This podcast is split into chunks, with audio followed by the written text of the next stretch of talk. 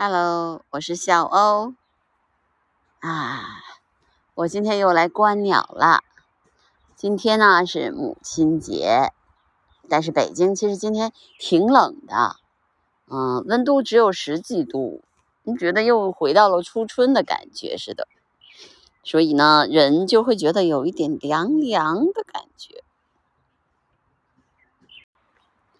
今天呢是母亲节。那我其实觉得，对我来说呢，观鸟两三年，我觉得鸟不光是人类，鸟儿的母亲们也很伟大。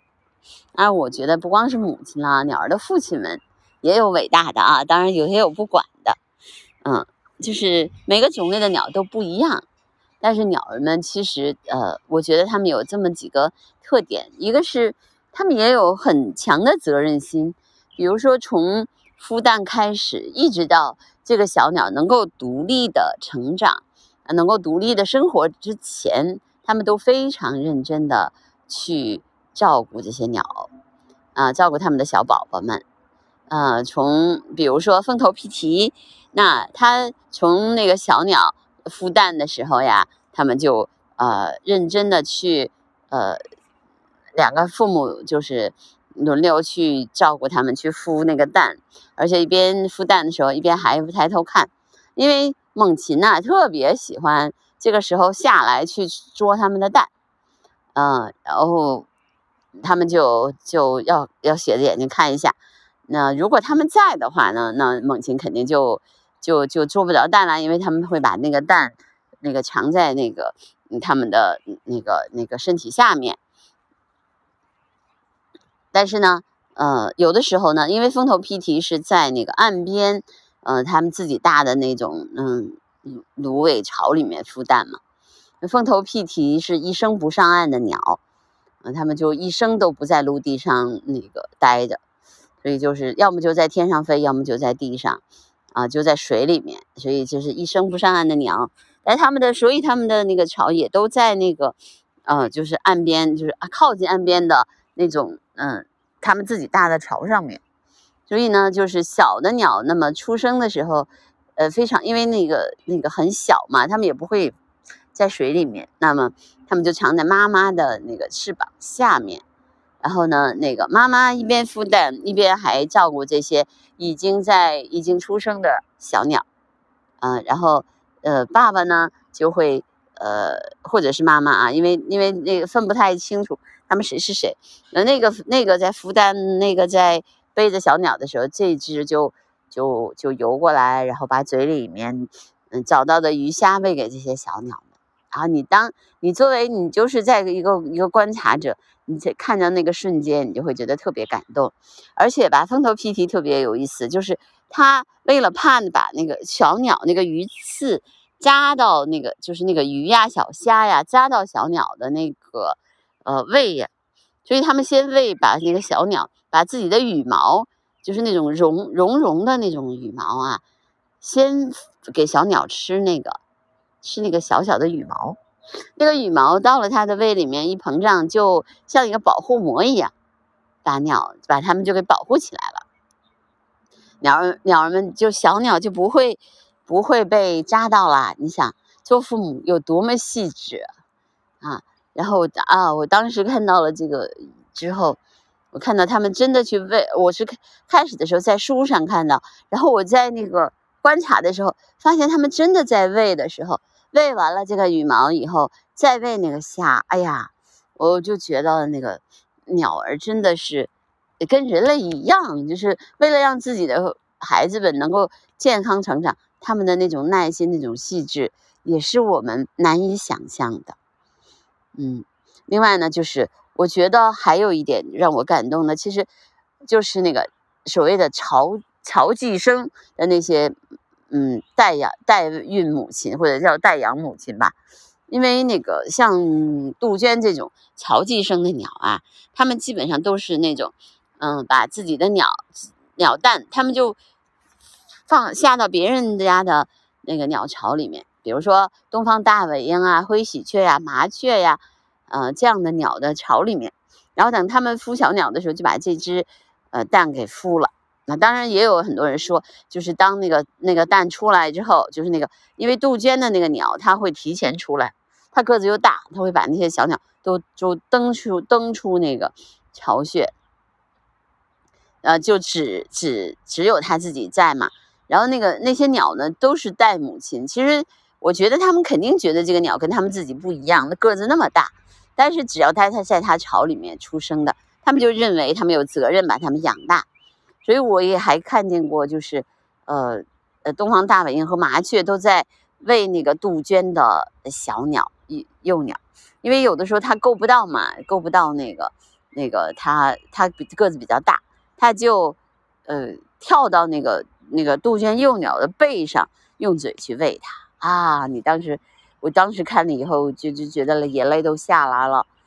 嗯，但是呢，那个那个那个杜鹃的幼鸟有的时候。觉得它喂的不及时，还会牵它。但是那个、那个、那个代孕妈妈，也就是代哺育妈妈，也都特别认真的去，毫无怨言的去再去给它找吃的喂它。啊，我所以，我嗯，我看到这种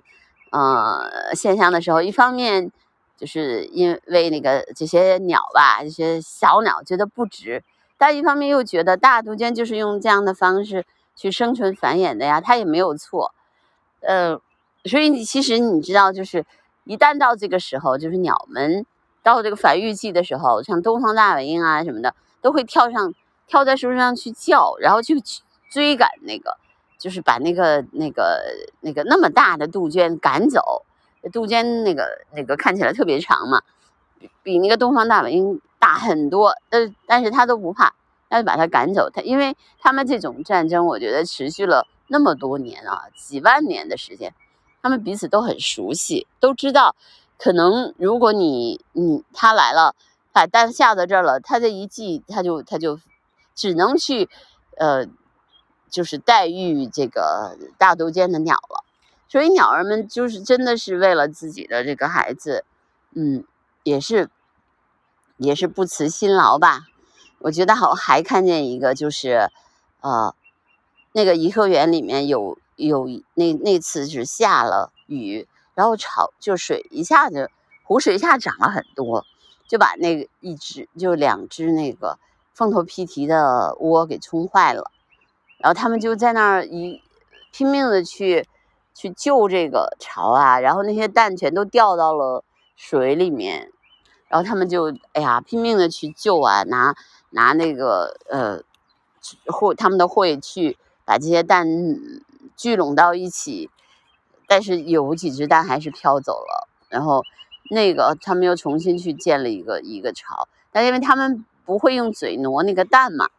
所以他们只能挪一点一点一点的。最后好像就一只能那个活下来了。呃，你看他们去努力的去救他们的巢的时候，哎呀，我觉得我当时的那个心情也是啊，特别特别的。既为他们难过，又又有又为他们那个呃高兴，就是难过，就是说，哎呀，本来应该有大概是四五只那个蛋的，但是又高兴的时候，他们总算是救了一只，就是救了一只蛋。嗯，但是有的时候，嗯，特别是呃最后的最后出来的小鸟，嗯，他们孵孵孵，最后一只可能就死了，就就是出来的也是一只。呃，就是就怎么都出不来的那种蛋，那因为经常会有那个那个那个这种失败，但他们也也一直在那个就是想方设法的把这些让这些所有的蛋们都能够顺利的出生。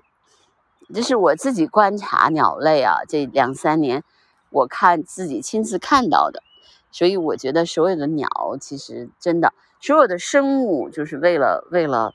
他们的。那个就是后代吧，都都是竭尽全力。就像我看见那个熊猫妈妈教小熊猫爬树，也是啊。你想，就是那个小熊猫要为了学会爬树，那也要掉下来啊。但是那个妈妈就不断的给它示范，鼓励它。看见它掉下来，咕落到那个啊坡下面的时候，也去找它，然后然后亲吻它，还用那个嘴把它叼回来。如果看它走不动了的话。那你你看到那样的场面啊，你会觉得，哎，人无义理啊，就是，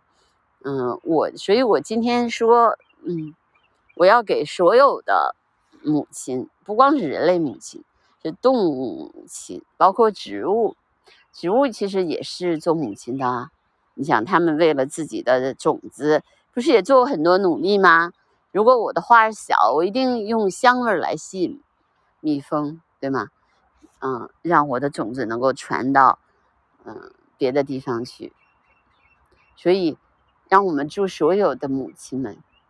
动物母亲也好，生呃植物母亲也好，生日快乐吧！没有他们的努力，就没有嗯。大家的未来没有地球的未来，对吗？嗯，好的，那我今天的声音纪录片就到这儿吧，谢谢大家，订阅、评论、转发哈，好吗？